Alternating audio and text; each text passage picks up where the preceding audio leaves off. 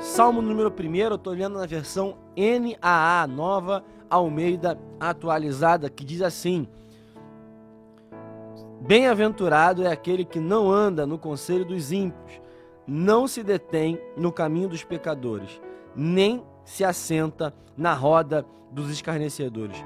Pelo contrário, o seu prazer está na lei do Senhor, e na sua lei medita de dia e de noite.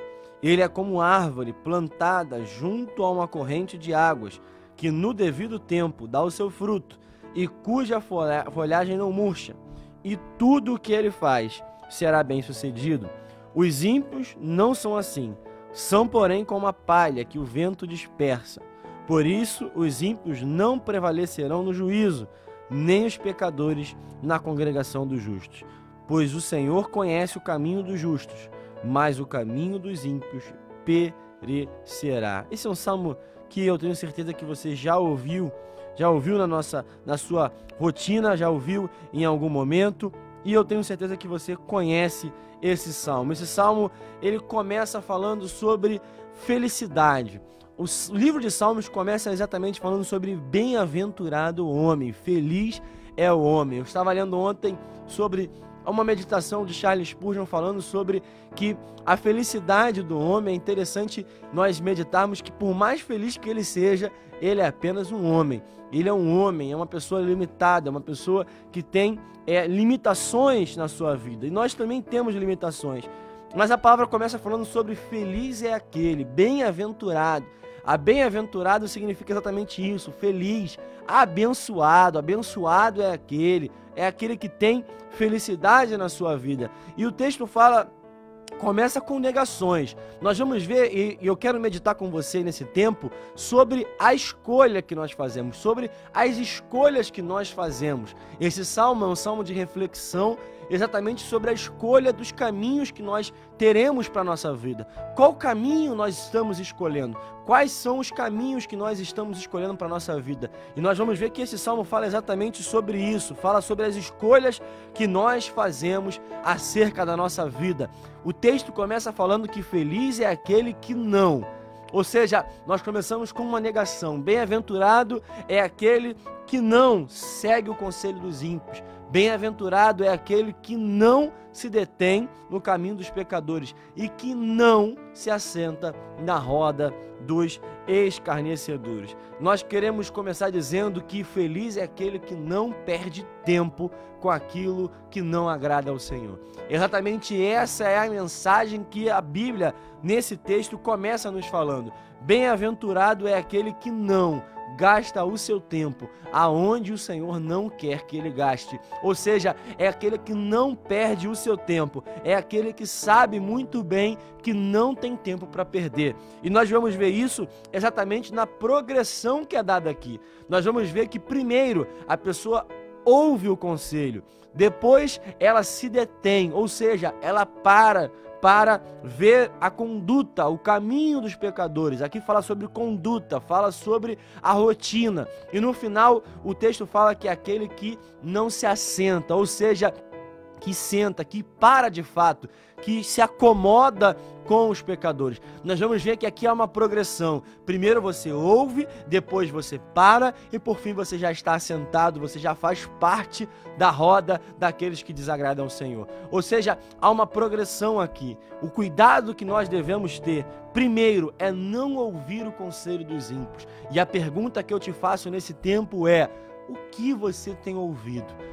Quais são os conselhos que você tem ouvido? Quais são as pessoas que você escolheu hoje, tem escolhido na sua vida para serem seus conselheiros? Quais são as pessoas que, através dos seus conselhos, através das suas orientações, determinam quais são os seus passos? Aqui nós vamos ver que o cuidado que o salmista tem em dizer para nós que nós devemos ter cuidado com aquilo que nós ouvimos, com o conselho das pessoas que nós estamos é, ouvindo as pessoas, as, os, os conselheiros que nós temos nós vamos ver que nós acabamos de falar sobre o livro de Jó. O livro de Jó fala sobre três amigos, três pessoas que estavam aconselhando a Jó e eles estavam convictos que Jó estava sofrendo tudo aquilo por conta de pecados que ele tinha cometido. E nós sabemos muito bem que o Senhor repreende esses amigos exatamente porque aquele conselho que ele estava dando não provinha do Senhor. Irmãos, tenha cuidado com quem está te aconselhando. Tenha cuidado com as vozes que você tem ouvido. Tenha cuidado com as pessoas que têm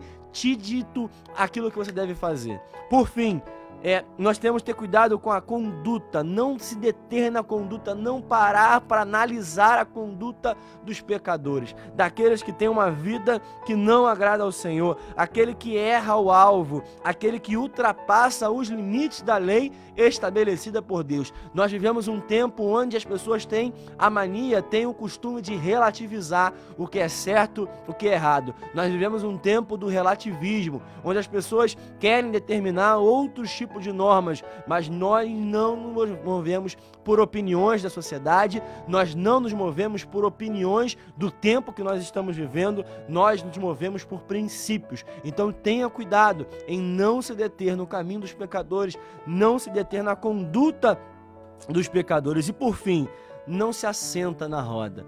Aqui nós vamos ver um homem que primeiro ouviu, que depois parou e que por fim passou-se a acomodar no meio dos escarnecedores. Passou-se a acomodar no meio daqueles que têm uma conduta que é desagrada ao Senhor. O problema é que nós começamos ouvindo e não prestamos atenção. Nós paramos e não prestamos atenção. E quando nós vamos ver, nós já estamos assentados na roda. É exatamente esse cuidado que o Senhor nos dá. Em quem nós, em quem nós estamos gastando o nosso tempo? Com quem nós estamos gastando o nosso tempo? Onde nós estamos gastando o nosso tempo? E é interessante nós vermos isso porque no verso 2 exatamente isso. Antes, pelo contrário, o seu prazer, a sua alegria, a sua vida, a sua felicidade está na lei do Senhor, em meditar na lei do Senhor, em estar debruçado sobre a palavra, em estar debruçado sobre os princípios que o Senhor estabeleceu. A nossa alegria deve estar em nós termos uma vida onde nós gastamos, onde nós investimos o nosso tempo na palavra do Senhor. Ah, irmão, mas você vai falar, eu não tenho tempo para ficar lendo o dia inteiro, mas o texto fala: medita na lei dia e noite. Talvez vamos ver se ouve aqui essa mensagem. Talvez você comece o seu dia com esse momento de devocional e você vai meditando na palavra do Senhor durante todo o seu trabalho, durante toda a sua rotina, e isso é uma meditação. Ou seja, é quando nós é, ouvimos ou lemos um texto e durante o nosso dia nós vamos nos alimentando, nós vamos meditando, nós vamos pensando, nós vamos formando as nossas opiniões, nós vamos formando a opinião da nossa vida, dizendo aquilo que nós nós ouvimos, aquilo que nós recebemos, aonde isso se aplica, aonde nós podemos colocar isso em prática. Isso é meditar na palavra. O nosso prazer deve ser meditar na palavra do Senhor. O nosso prazer deve ser em estarmos sempre alimentados pela palavra. Antes nós devemos nos meditar na palavra. Nós não devemos gastar tempo não, com os escarnecedores, com os zombadores, com aqueles que não agradam ao Senhor, mas nós devemos gastar tempo com a palavra do Senhor. E aqui o texto continua dizendo que aqueles que têm essa atitude, eles, aqueles que têm esse hábito, eles são como uma árvore plantada junto a uma corrente de águas que dá o seu fruto no devido tempo e a folhagem não murcha. Aqui há uma outra comparação. Aqui nós temos a comparação: aquele que gasta o seu tempo com a palavra, aquele que vive uma vida de acordo com os princípios que Deus estabeleceu. Ele é como uma árvore plantada junto a uma corrente, a um ribeiro de águas. Mas aqueles que desobedecem, aqueles que escolhem o caminho da desobediência, aqueles que escolhem o caminho do desleixo, de gastar tempo com aquilo que não é necessário, eles são como a palha que o vento dispersa. Aqui nós vamos ver se nós somos a árvore ou se nós somos a palha, se nós somos aquilo que é útil, que dá fruto ou aquilo que é dispensável, se nós somos aquele que tem sombra, tem refrigério, tem cuidado para as pessoas que estão debaixo de nós, ou somos pessoas que não têm valor algum para o reino e que o vento vai dispersando, que o vento vai levando. Ou seja, há uma comparação entre aquilo que nós somos. E nós vamos entender que, além disso tudo, árvore resiste ao vento. Pode vir a ventania, mas a árvore continua de pé. É muito difícil uma árvore cair com o vento. E nós vamos ver que a palha, pelo contrário, ela é levada pelo vento. Qualquer vento leva a palha. Qualquer vento acaba com a palha que estava ali. Ou seja, qualquer vento que chegue, é a pessoa se dispersa. Aqui nós vamos ver a comparação exatamente sobre é pessoa que está solidificada, edificada, firmada, que tem raiz e alguém que não tem. É exatamente aquele texto que nós conhecemos das duas casas, uma edificada sobre a rocha e uma edificada sobre a areia. É a mesma comparação que o salmista está fazendo. E aqui nós vamos entender que o vento chega para os dois. Lá no texto onde Jesus fala, onde Jesus compara a vida de dois, dois homens, ele fala exatamente sobre isso. Vem o vento, vem a chuva, vem os rios e a casa continua de pé. Mas quem tem a casa firmada na areia, vem o vento, vem a chuva, vem os rios e a casa é derrubada. Ou seja, eu quero dizer que o vento vem para os dois. Você que está firmado, você que medita na lei do Senhor, não significa que você não vai ter luta. Nós falamos sobre aqui tanto tempo sobre isso e ontem nós meditamos sobre isso também, sobre o processo.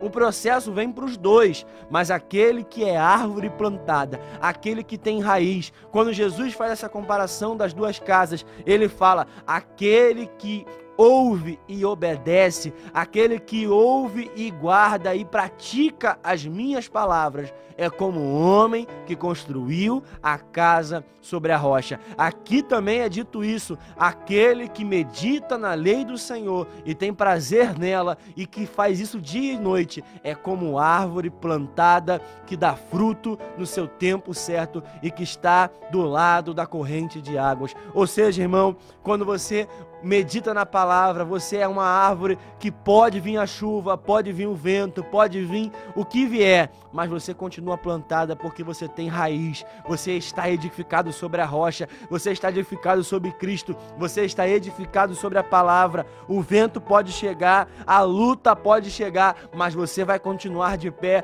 Pode vir a tribulação, mas você vai continuar firme, você vai continuar acreditando. A sua fé não é abalada pelo vento que vem e no seu devido tempo dá fruto. Ou seja, há um tempo estabelecido para que nós possamos dar fruto. E no tempo certo. Irmãos, nós vivemos um tempo onde as pessoas têm costume de dar jeito, de dar um jeitinho, de tentar prosperar, de tentar enriquecer, de tentar ganhar as coisas antes do seu tempo. Mas aqui nós entendemos que todo tipo de felicidade, todo tipo de alegria que nós podemos receber vem no tempo de Deus, vem no teu tempo certo. Se você está edificado sobre a rocha, se você é como árvore plantada junto à corrente de águas, a sua felicidade, os seus frutos vão vir no tempo certo. Você foi chamado para frutificar, mas não qualquer tipo de fruto. A Bíblia nos fala, Jesus nos fala que nós damos fruto bom, fruto agradável, fruto que dá vida, fruto que dá é, saúde para as pessoas. Ou seja, no tempo certo você frutifica. E por fim, o texto fala exatamente sobre o caminho. No final, a Bíblia fala que o Senhor conhece o caminho dos justos, ou seja, o Senhor sabe aonde o justo vai chegar, o Senhor cobre o caminho dos justos, o Senhor cobre os seus passos, o Senhor guarda os seus passos. Isso significa proteção, significa acompanhamento. Você não está sozinho. Se você segue aquilo que está determinado aqui no Salmo 1, os seus passos não são dados sozinhos. O Senhor está contigo, o Senhor está ao seu lado. Mas pelo contrário, aquele que é ímpio, aquele que não segue os preceitos de Jesus, os preceitos de Deus, a sua vida é termina uma ruína, é uma tragédia, ou seja, o seu fim é entregue à sua própria sorte. É exatamente isso que determina as nossas escolhas definem nosso destino. As nossas escolhas definem qual caminho nós vamos andar: o caminho protegido, o caminho coberto, o caminho guardado ou o caminho que é entregue à nossa própria sorte, o caminho que leva à ruína. Hoje nós devemos entender que as nossas escolhas vão determinar para qual caminho nós vamos andar. E você sabe que Jesus falou que eu sou o caminho, a verdade e a vida. O caminho, a verdade, a vida. Esse texto fala sobre caminho agora. Nós falamos sobre verdade. A lei é verdade e vida árvore plantada que está do lado de corrente de águas que dá fruto tem vida. Ou seja, esse texto fala exatamente sobre os passos para que nós possamos ter caminho, verdade e vida. E isso nós podemos através de Jesus. Através dele, nós teremos a verdadeira felicidade. Feliz é o homem que medita na palavra, feliz é o homem que não segue os caminhos dos ímpios, e feliz é o homem que segue o caminho, a verdade, a vida. Feliz é